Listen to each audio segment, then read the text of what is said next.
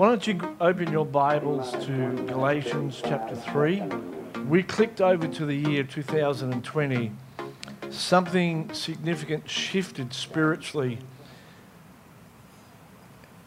And in fact, something shifted significantly in a number of areas, but one particular area is in the area of finance.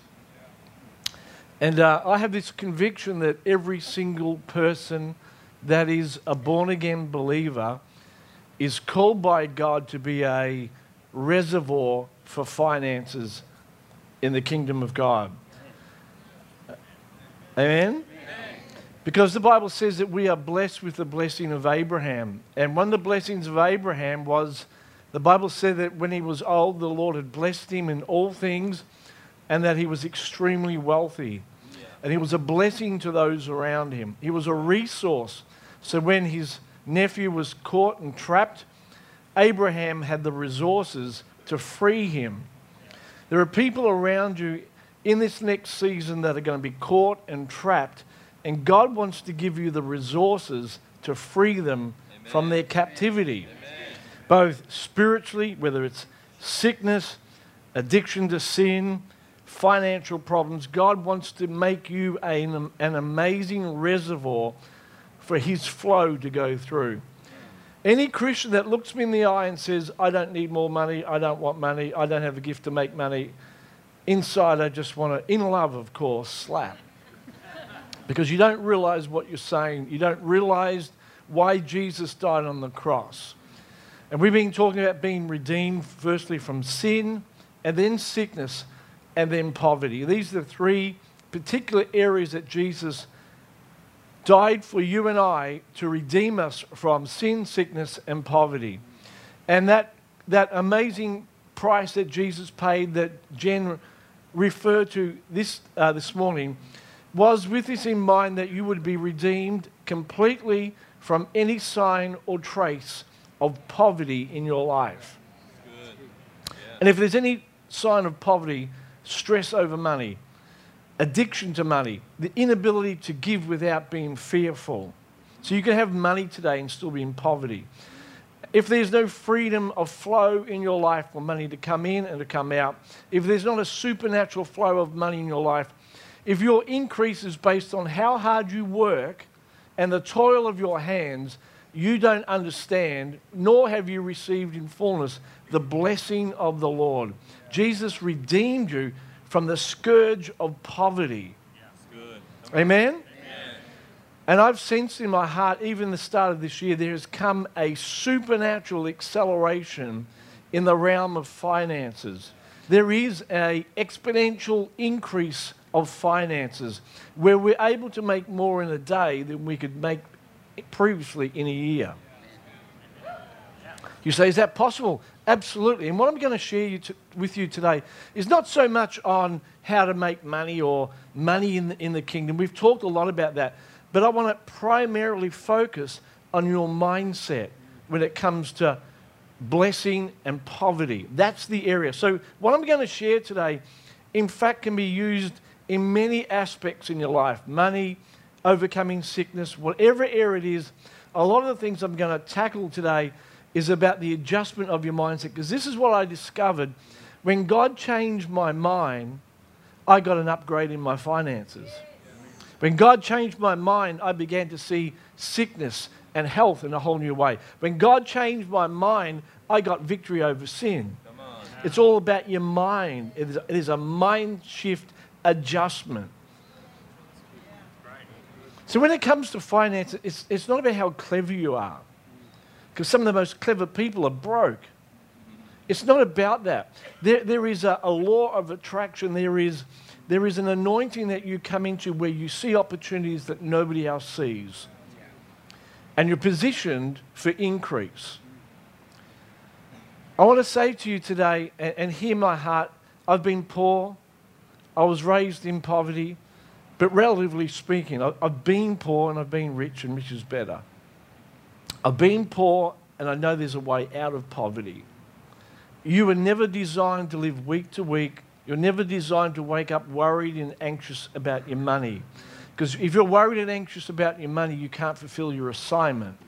And the thing that happened to Adam and Eve in the garden is when they were expelled from the garden, instead of being focused on the assignment that God gave them in the garden, their sole focus now was how do we survive?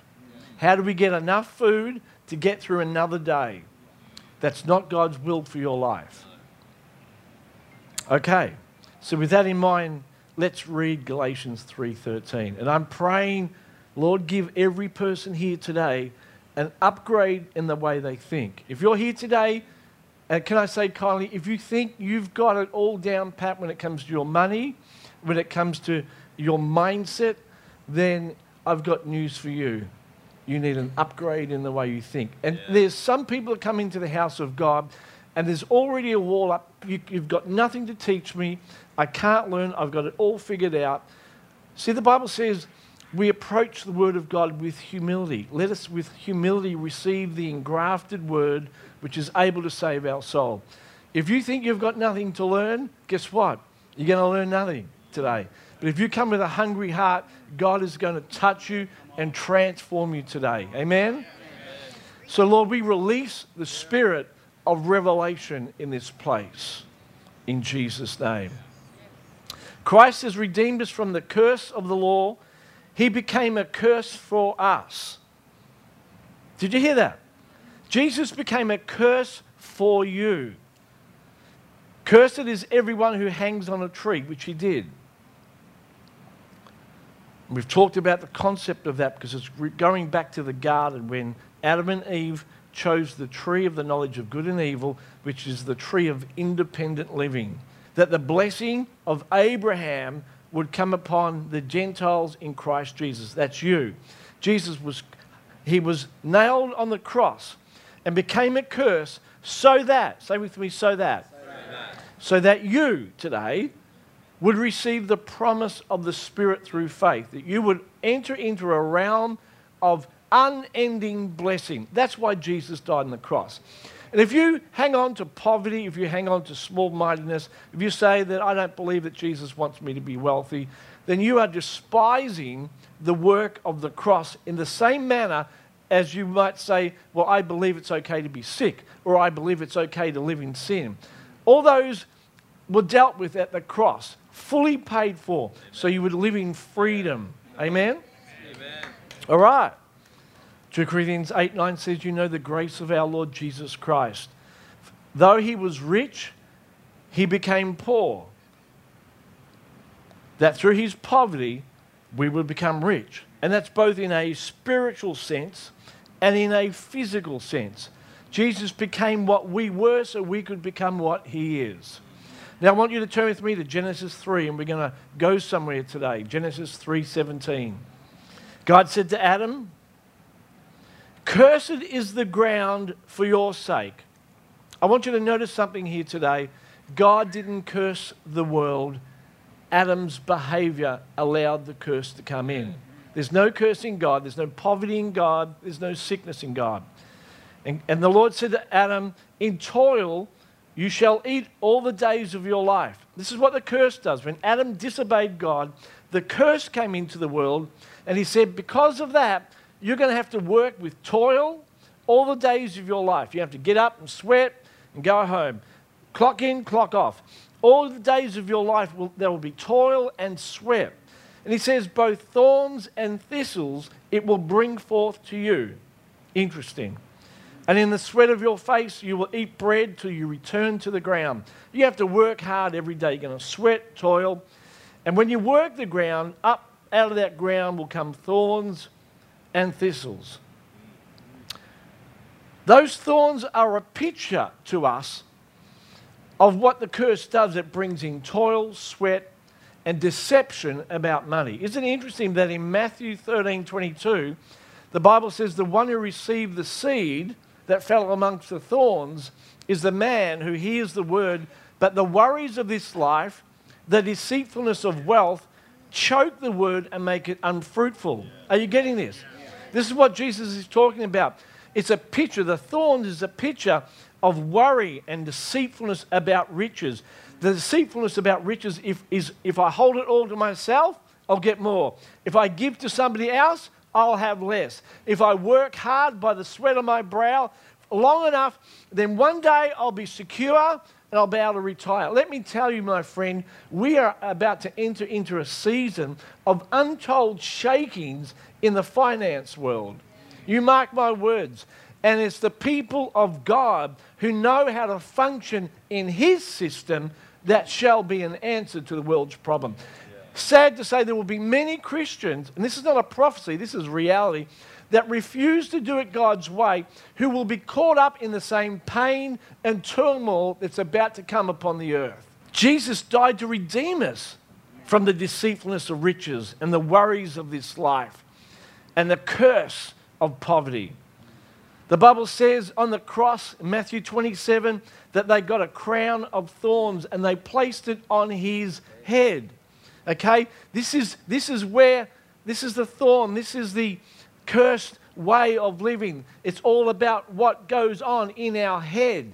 And when Adam and Eve rebelled against God, something shifted in the way they began to perceive God and themselves and how to progress in life. And so on the cross, Jesus takes those thorns that are a picture of poverty and toil and sweat. And he, that, that, that thorn is placed upon his head, the crown of thorns. And on the cross, he paid the price. Blood came out of those, the place where the thorns hit his head and flowed freely to break you from this cursed way of thinking and your approach to finances in your life. You can understand this was a big deal to Jesus. The crown of thorns was a painful thing that was pushed into his head. And his blood flowed so that you would have a total upgrade in the way you think. And there's a tragedy in the church that so many, not here of course, but so many believers have such small thinking when it comes to God's blessing and prosperity in their life. They hold on to their money so tight. And when the offering comes, you can hear this squirming inside. When there's an opportunity to bless someone, they go out for, for dinner. They're all looking for who else can pay. Their hands are stuck in their pockets. The meanest, meanest believers. But Jesus at the cross delivered you from that stinking way of thinking where we're coming to the kingdom where it's more blessed to give than it is to receive. We hang on to our money so tightly. We hang on to this concept that I'm in control of my life. And it's from the pit of hell. And if you would just allow God today to upgrade the way you think, there will come a flow that's much greater than you could ever do in yourself. I'm telling you, I'm, i know this by experience. I have to learn how to step into a flow that is much greater than that which I get in my hand. What I get as a paid packet is a seed to sow, both to, to enlarge my investments and also it's a seed to sow to others and into the kingdom. It is not my source of wealth.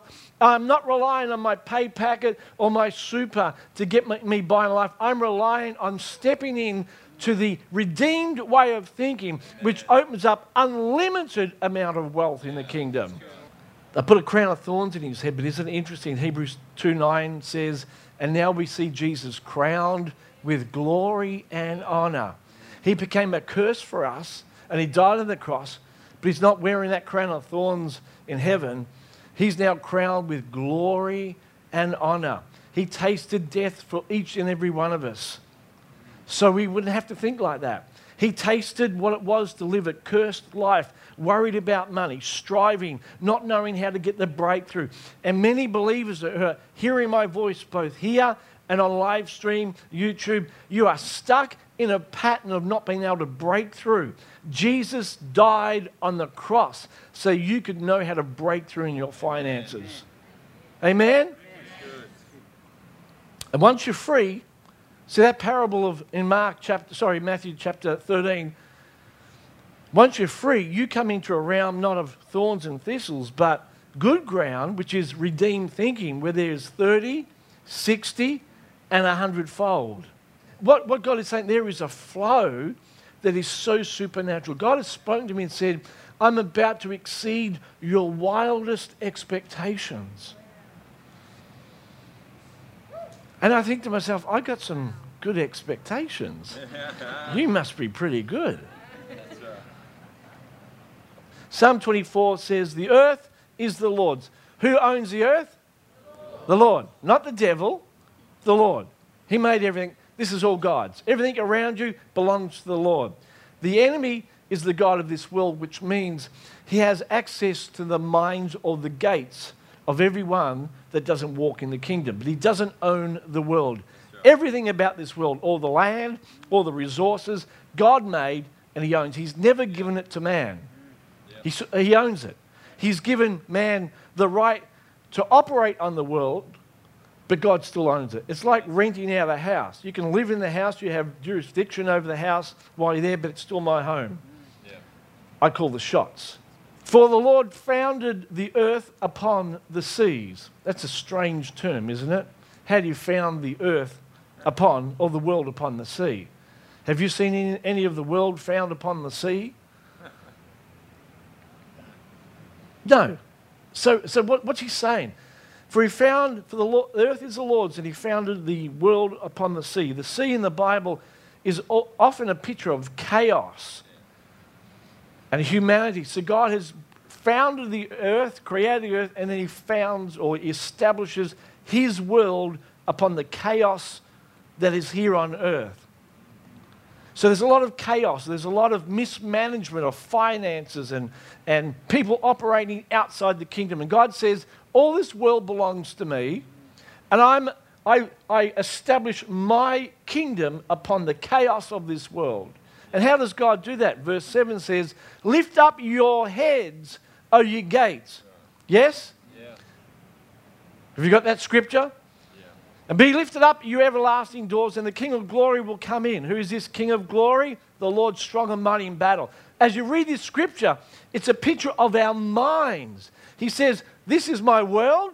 There's a lot of chaos. I'm about to establish my kingdom on the chaos. And the way I do it is my people have an opening of their gates or their minds. And as their minds are renewed, it gives an entrance for the King of glory to come in. And who is this King of glory? The Lord of hosts, or the Lord of the angel army. That as our minds are redeemed, it gives an avenue for the, for the Lord to come through our minds with all the angels of heaven, and they come through our redeemed minds and they begin to establish through our minds, our thinking, the kingdom of God on earth. That's how it works.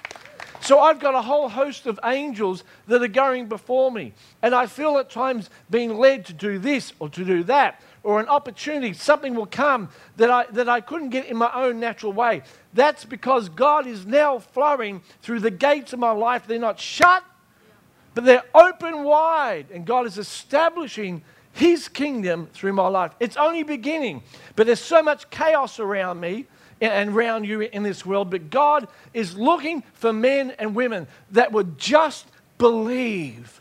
Open up their gates and say, God, if no one else believes, I believe that you can bring through me billions of dollars to change the world, that you can use me to be an influence in this city.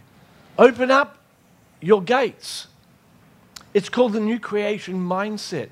Do you remember when I told you the story about Herodias' daughter, that she danced before the king.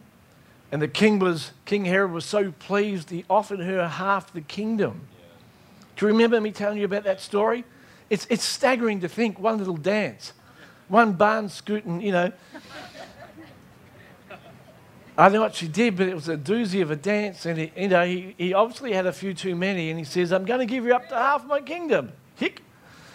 And so she goes back to the mum and says, Look, you know, King Herod's offered me half the kingdom. What, what part will we take?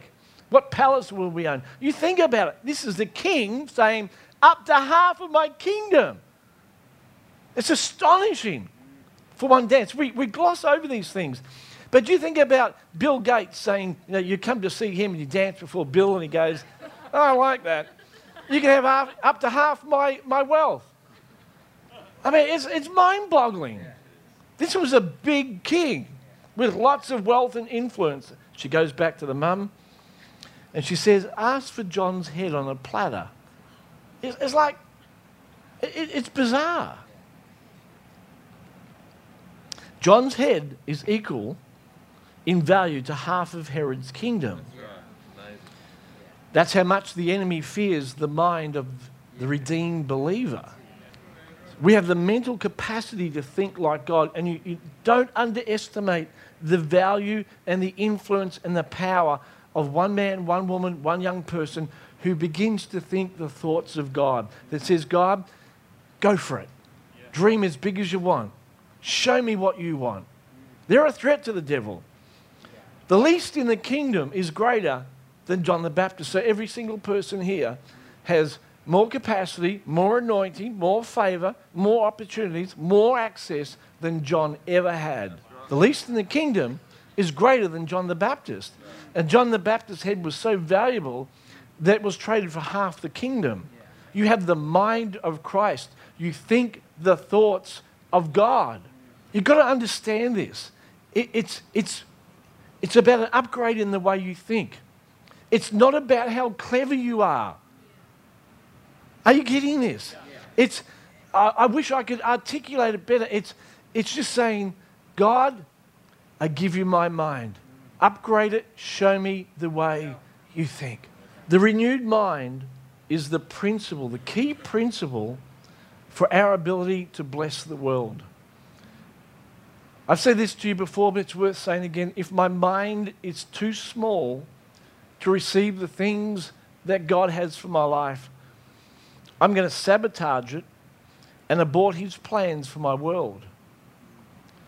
God comes looking to put His thoughts on my mind. And so often I'm not equipped to take the weight of the thoughts that He has for me. So I, I unknowingly pull back His thoughts back to the level of my current capacity. Are you getting this? So if your mind is a 2 out of a 10 and God comes with a 9 out of a 10 and he can't squeeze it through. And so what we do is God comes with this amazing thought. I'm going to do X, Y, Z. And by the time we've taken that thought and dialed it down and questioned it and, and managed it and put it through a religious sieve and, and talked to our friends and, and all these things, what was once great is now tiny and small. And I told you that story. It's like the plane in the runway that God's got this massive plane full of all these goods and, and ideas, and he's trying to land it on a, on a runway built for a Cessna. And he's got this massive jumbo jet. And we've created a runway that God can't land on because our thoughts are way too small. And I rebuke in this place any thought that is small in God. Amen? Amen. God's never going to reduce his mind. Lord, just, just, just, just hang it, hang on a bit. Let, let's just start here. God saying, no, my thoughts are not your thoughts, my ways are not your ways. And that's sad because that's an old covenant scripture, but that's a reality for many new covenant believers. We have the mind of Christ. We shouldn't be saying, well, his thoughts are not our thoughts. We, we only say that because we refuse to allow him to think through us. Again, I talked to you before about the success equation.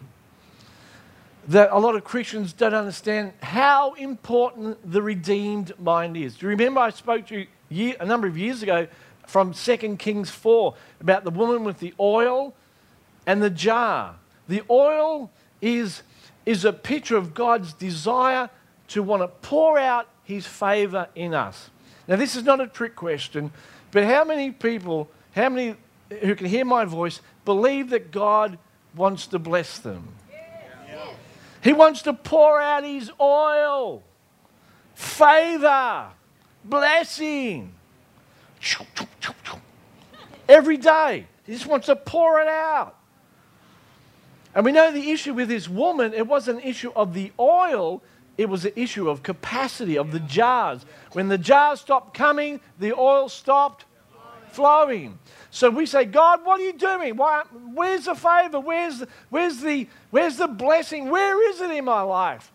And it's never an issue of favor, it's always an issue of capacity. And so we have this bucket. Remember, I've talked to you again about the bucket with holes in the bucket. I'm not worthy to have a new car.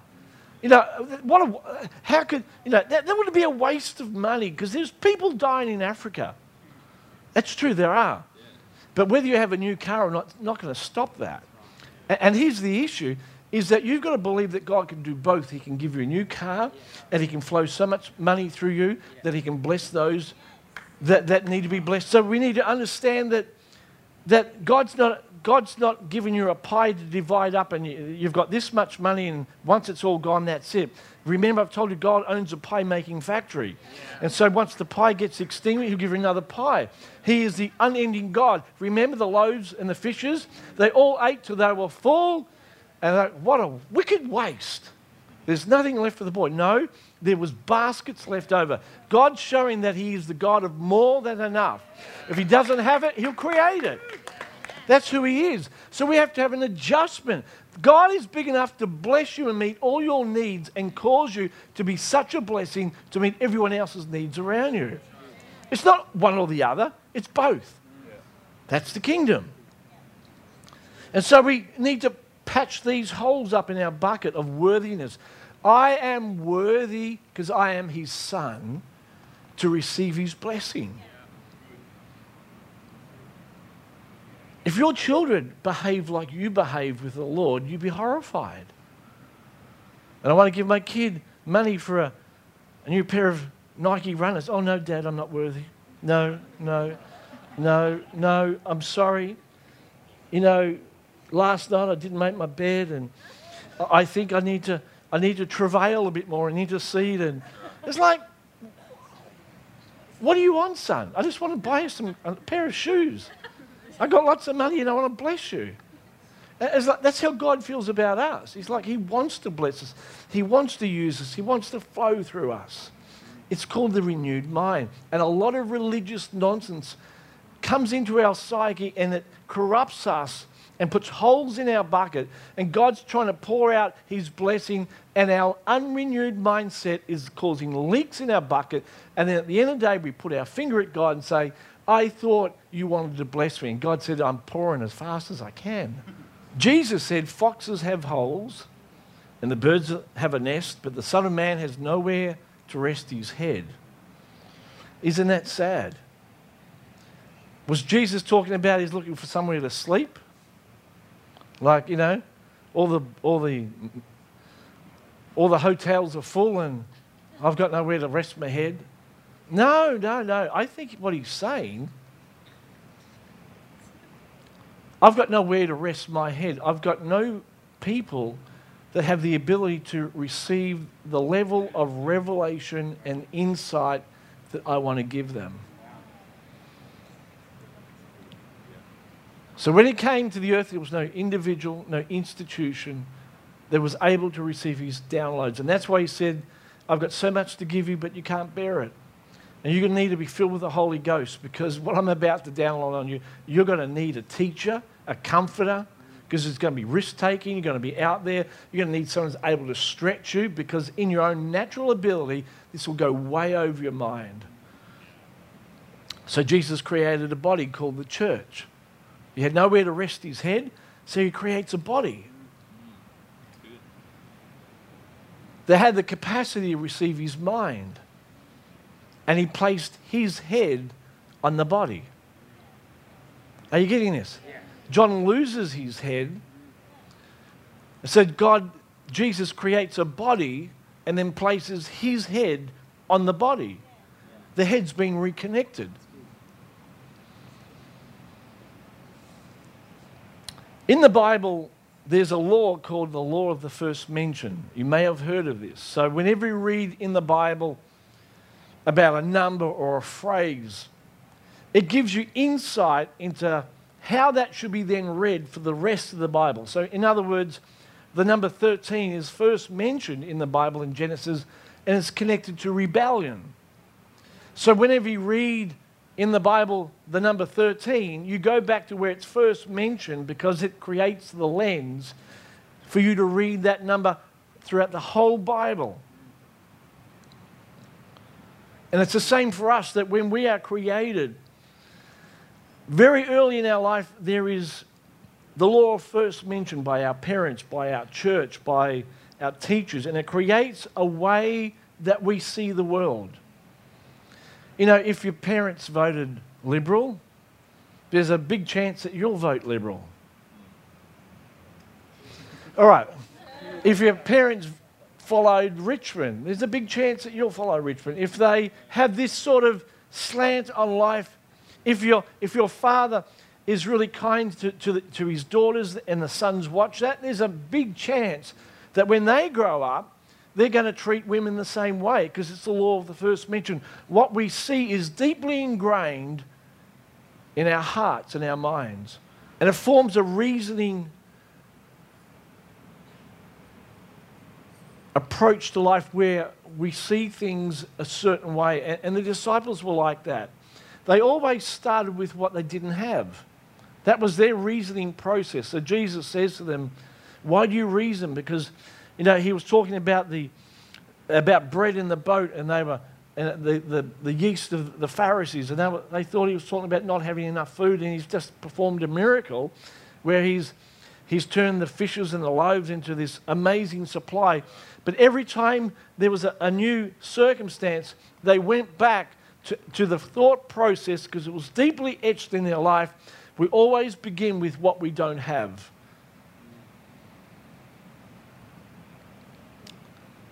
It's a big deal to God about the way that we process and reason. God is interested in the way you think.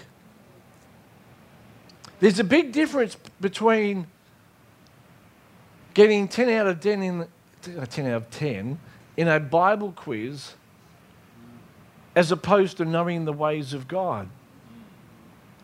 There's a lot of people that are religious, amazing geniuses. They can quote the Bible, but it hasn't altered the way they process life and reason.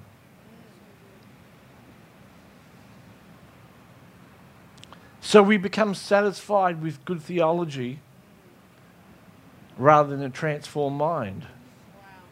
So we know the Bible, we can quote Scripture, but our minds haven't been transformed. And, and as soon as a crisis comes, we go back to the law first, first mentioned. Let's always begin with what we don't have. Romans 12 2 says, Do not be conformed to the world, but be transformed by the renewing of your mind. The devil wants to conform you, he wants to get you into a holding pattern. He wants to inhabit strongholds in your life. 2 Corinthians 10, verse 4.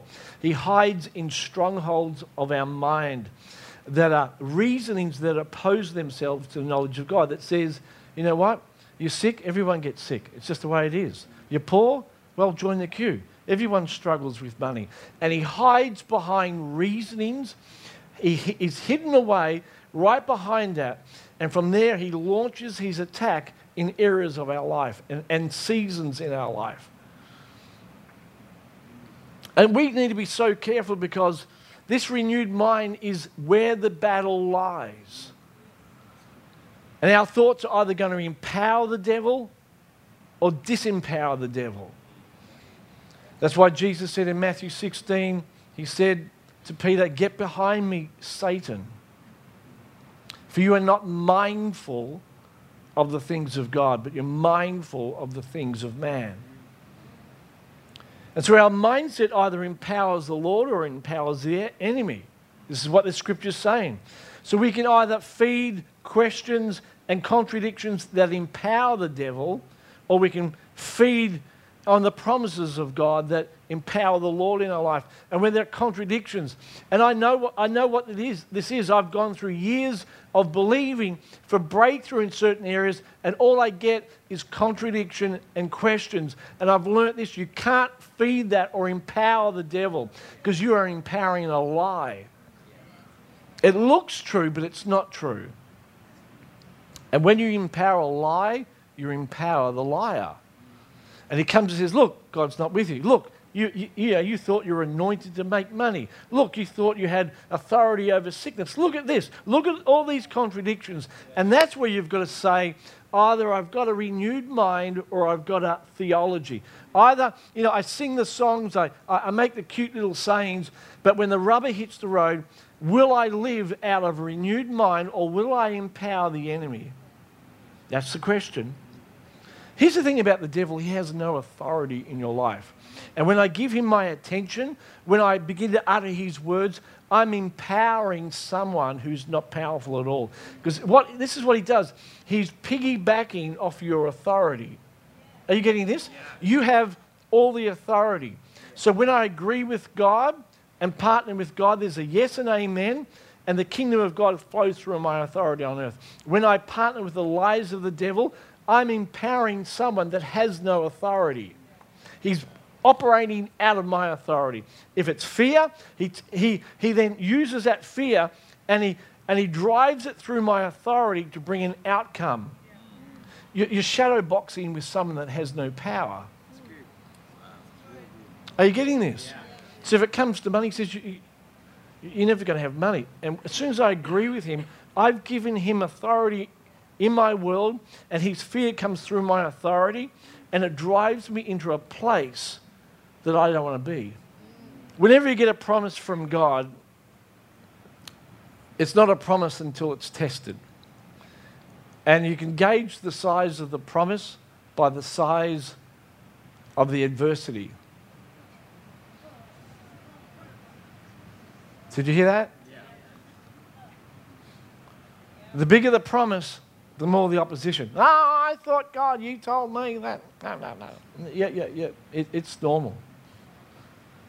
You're now entering from a child to a son to a father. God's given you an upgrade of promises. He's given you a son promise or a father promise.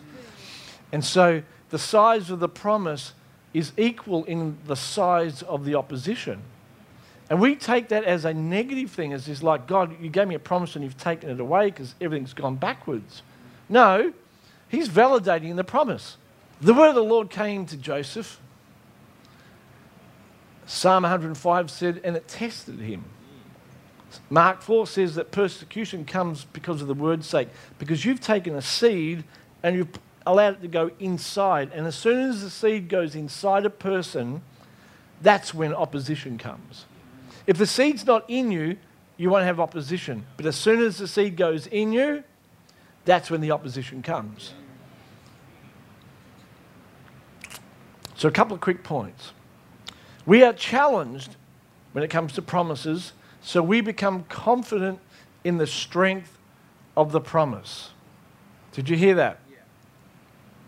We are challenged, so we become confident in the strength of the promise. So God gives us a promise about finances. And it goes into our heart. And now He wants us to become confident in the strength of His word. God gave me a promise about six years ago, and it's all hell broke loose, broke loose when I received that promise into my heart. And through the fights and the battles and the challenges and the one step forward and three steps back and two steps forward, I'm beginning to become confident that when I receive a seed from God, that seed from God is more powerful than every yeah. demon in hell. Yeah. You better believe that. And here's the thing once a seed goes inside you, it will attract manifestations of demonic power. I've seen that. I've walked in, in certain areas, and, and people who are demonized will begin to manifest as I walk past. And it's because I'm carrying a promise inside me. And all hell reacts to a man or woman that carries a seed from God. Why do you think the children of Israel were constantly attacked by the enemy? Just like in the Old, Old Testament. And God's having to, you know, slaughter this army and slaughter. And it's like, God, what's the big deal? And all these people. And see, unbelievers, they read that and think, that's crazy. You know, I thought God loved people and all these people getting killed in the Old Testament. What they don't understand is this there is a seed that came from Adam and that's coming down the line that's one day going to be Jesus. Yeah? And that seed's been carried through the line, the genealogy. Why do you think we read the genealogies? They're not there to fill a bit of space like a novel. You know, it's not quite big enough. Let's whack a couple of extra, you know, chapters into, fluff it out. No, they're, they're there. They're showing you the power of a seed. And that God is protecting this seed. And any enemy that comes against it, out, out, because the seed is paramount and it will be protected until the Christ is born. He protects the seed. And when you get a promise inside you that comes from God, you will discover when all hell breaks loose, nothing can take out the seed. Yeah. Nothing. And when the promise is inside you, you can be battered, you can be kicked, you can go through hell itself like Joseph. But when your hour comes like Joseph, that seed will manifest, it will bear fruit. That's the seed. Because in the kingdom, a little seed like a mustard seed is greater than anything else, greater than the biggest opposition. Because it's not it's not the size of the seed, it's the quality of the seed that matters in the kingdom. That's why little boys' lunch can feed a multitude. You go, I've only got this little seed. If it's from God, it'll take everything out. You can understand it. As soon as you get a word from the Lord, you are bulletproof. You can take out the enemy. You can have him done all to stand because it's there. The seed shall prevail. Yeah. And so when we get this promise from God, we are challenged so we are confident in the strength of God's word. And I can say, going through all these things, um, from, from my perspective, I'm more confident today that once I've got a word from God, it's all over Red Rover. Spiritually speaking. Yeah. Number two, we are challenged. So we are challenged first so we can become confident in the strength of His word. And we are challenged, secondly, so we can become the promise. I shared on this a few weeks ago that we don't use a promise, we become the promise. You know, if it's a promise about healing, it's not, ah, by his stripes we're healed. Well, I, have done that for the day, and then I'll just get on with my life. And as soon as the enemy attacks me, I start regurgitating all this negativity. Or if I've got an issue with overcoming sin, and I quote a scripture about you know, I'm the righteousness of God in Christ Jesus. There's no condemnation to those who are in Christ Jesus. And I quote that, you know, I do that in my morning devotion, and I spend the rest of the day, you know, just regurgitating how I'm always susceptible to sin and, you know, God's angry with me. You don't use a promise, you become a promise. It's got to be in here.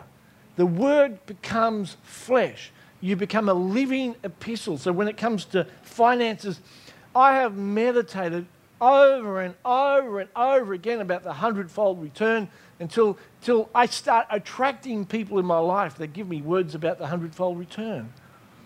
When that happens, you know you're becoming a promise.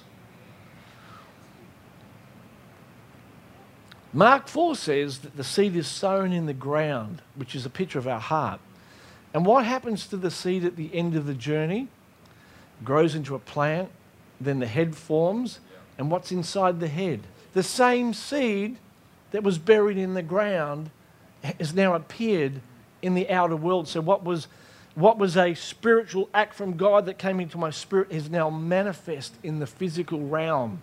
What, what was planted, I have become the promise. Are you getting that? Yeah. That's why the Word of God is not something we read, it's something we become.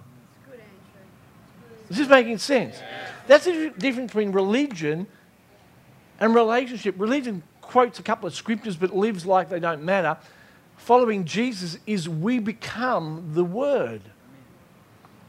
So the object's not to read 100 chapters, the object is to read a verse and let it become who you are. That's the object. That's what transformation is about. It's about becoming the Word of God. We're challenged so we become the promise. And in the challenge, we, be, we, go, we enter into realms that we're unaware of and we don't know how to dismantle. So I get a word from the Lord about prosperity and I enter into a realm where I feel like I don't belong. Right. And, and demonic resistance come and it pushes like you don't belong here, get out. And I don't know how to dismantle it. I don't know how to break through. So we've got to become more of the promise. I've got to go down deeper. Remember, the sun comes and it, and it tests the seed, says, You don't belong here. And if, if, it, if it retracts, it then shrivels up and goes back to where it came from. But if, it, if, if, it's, if it's in good ground, if it's been buried deep, that, that persecution will cause us to rise up and so we, we go back and we say, Lord, I'm in a realm that I don't understand. I don't feel like I belong. There's this, this stuff going on. I, I, I don't know how to break through. Give me your wisdom. And we press in again and we go back into that realm. And all of a sudden, we find we belong in a realm that we never belonged before. So whether it's praying for the sick, you pray for someone that's got, you know, a, a cancer and you pray for them and they drop dead. And it's like, oh, great. And so you go back and say, God, this is your promise. You promised me I'd lay hands on the sick and they would recover. So you've got to contend for that which doesn't want to allow you to come in. You know, I've talked to you about we move things in the spirit, we knock in realms that don't want us to enter.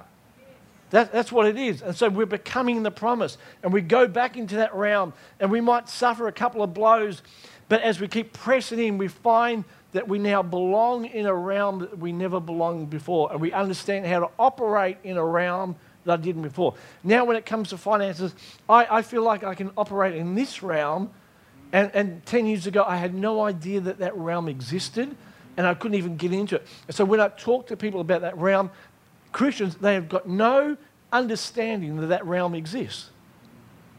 They're playing around in the shore and I'm in this realm. And then there are others that I know that are believers, and they're, they're even further ahead. And I hear their stories and see what they're doing, and it blows my mind. How could I ever do that? You become more and more of the promise, the hundredfold return. We are challenged to become the promise, and we are challenged, thirdly, for the sake of enlargement. The moment God speaks to you about finances, health, healing, whatever it is, we always initially respond from the heart. Faith begins with surrender. So when God called me to a life of breaking through in finances, I had no clue. All I could say is this yes.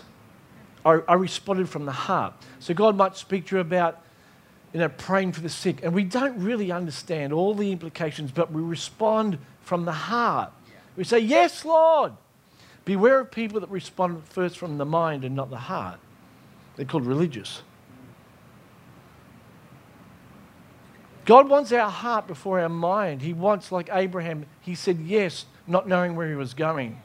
Okay, you first, you've got to respond from the heart, from a love relationship and a lordship perspective. I'm saying yes to you, and I have no idea what that means. I don't know what this, uh, the experience. Yes, Lord, I have no idea what the journey is. I don't understand, but I've heard you speak, and because you've said it, I say yes. Amen. Amen? Amen. 2 Corinthians 3:16 in the Passion says, "The moment one turns to the Lord with an open heart, say open heart, open heart. It says the veil is lifted and they see. Did you hear that? When you turn to the Lord with an open heart first, then the veil is lifted and then you see. You can't see until you give Him your heart. The moment you give him his, your heart, give him your heart, then he begins to transform the way you think. So when it comes to finances, say, Lord, I give you my heart. I want to learn what it means to be prosperous. I want to learn what it means to be generous. I want to be a resource. I don't know what that will mean in my life, but I say yes. And today, that's what God's going to ask you. He's asking, will, will you give me your heart? Will you say, Yes, Lord, your way? And the moment you do that, then God begins to renew your mind to see what He sees. Here's what happens the renewed mind then gives you the boundaries to what your heart has embraced. So my heart embraced following Lord in the realm of finances. And the moment I did that, my mind began to open up the boundaries to where that, so that decision could flow into that. I hope that makes sense. Mark 4 says that seed in the heart then begins to grow into a tree. And as the tree grows, remember, it casts a shade. And that shade is the boundaries of your influence. As I say yes to Him, the seed is implanted. That's the first step. We battle, we, hold on to that seed in contention. And now that seed begins to grow into a tree, and that tree is casting a shadow. So you ever sat under a tree and it creates shade for you. And wherever that shade, that perimeter of the shade is, that belongs to you. And the bigger the tree, the bigger the shade. And the Bible says that the birds of the air come and nest in the branches of the tree. The birds are angels. And what God is saying is that as your mind is renewed, that seed grows into a tree and it casts a boundary in your life, and angels inhabit that boundary, and wherever you go, that boundary brings blessing. Yeah. That's why Peter's shadow could heal the sick because he got a breakthrough in the realm of healing. He got a revelation of it. That revelation had grown into a belief system, and that belief system then ushered in all the angels of heaven to operate in the realm of his renewed thinking, and healing occurred. Does that make sense? Yeah. So he could walk down the road and people would go into his shadow and be instantly healed. Someone else would walk down a road with the same shadow and nobody gets healed. In the same way, somebody can walk into a situation and make a million dollars, somebody else would walk into it and lose a million dollars. That's how it works in the kingdom. See, if you understand the kingdom, you get the benefits. If a revelation grows in my heart from a seed, it will eventually become a tree if I nurture it and contend for it. That tree will always cast shade. And wherever the shade is, you get breakthrough.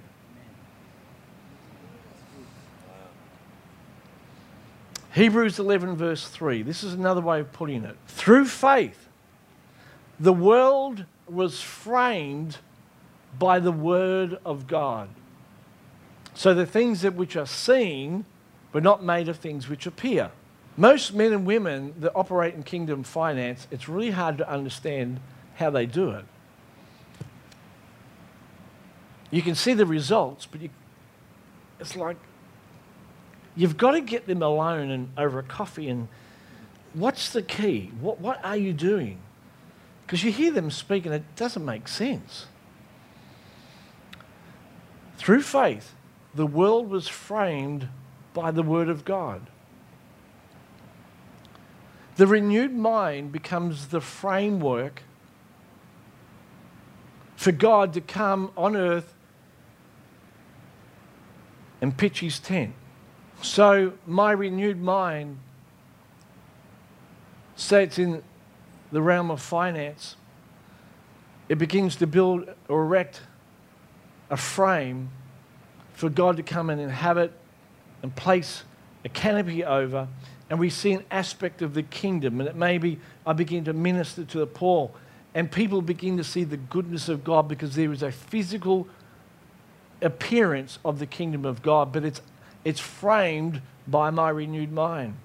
That's why we talk about a fallen system in the world because there's no framework for the kingdom and the enemy runs loose. Didn't we read at the start that the earth is the Lord's and the fullness thereof? And God comes to establish his world on the chaos of this world. And it's a renewed man or woman that comes and erects a framework of God's way of doing life and thinking. And, and what it does, it, it allows a canopy to come over that, and people see a physical manifestation of the kingdom of God.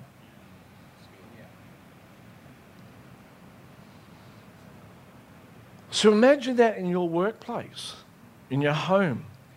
That renewed mind is establishing a framework for God to come and inhabit, to, to lay himself over. That's what he wants. If there's fallen systems in your life, your family, it's because there's not a renewed mind. And my prayer for you today is that as you leave this place, there would be a commitment to things to give Him your heart and say yes. Whether it's, Lord, I no longer will live under the curse of sin, I choose to be free, I reckon myself dead. Whether it's the realm of sickness, Lord, I'm going to believe from this day that by your stripes we are healed. We may take a few hits. I might have to have an operation here or there or end up taking a Panadol, but Lord, I'm going to press through. And I, even when I do that, I'm going to declare that Jesus Christ is my healer. Amen. I'm going to press in and press in until I build a framework for divine healing to be who I am. And, and, and everywhere I go, people are healed because I built a tree, a belief system that ushers in your kingdom. Or maybe today it's the realm of finance where there's not a lot of evidence that the kingdom of God is at work in your life. There's not a lot of evidence of generosity, favor, prosperity. There's just worry and anxiety. Father, today we give you our hearts. We say, Lord, we believe that you came and you died on the cross to renew our minds to your way of thinking, that we're called to be blessed and a blessing. So, Lord, today we give you our heart and we ask that you would establish a new way of thinking in our lives in Jesus' name. And Lord, this day I curse the spirit of poverty over your people in Jesus' name. And I just want to very quickly pray for people. You may have money today, but if you are bound by poverty, by fear, by the inability to be able to give, by an overwhelming sense of toil and anxiety, just quickly raise your hand. I want to pray for you today. And I'm asking, Lord, for those that have raised their hands, I'm asking for a release of your new creation mindset in their life today.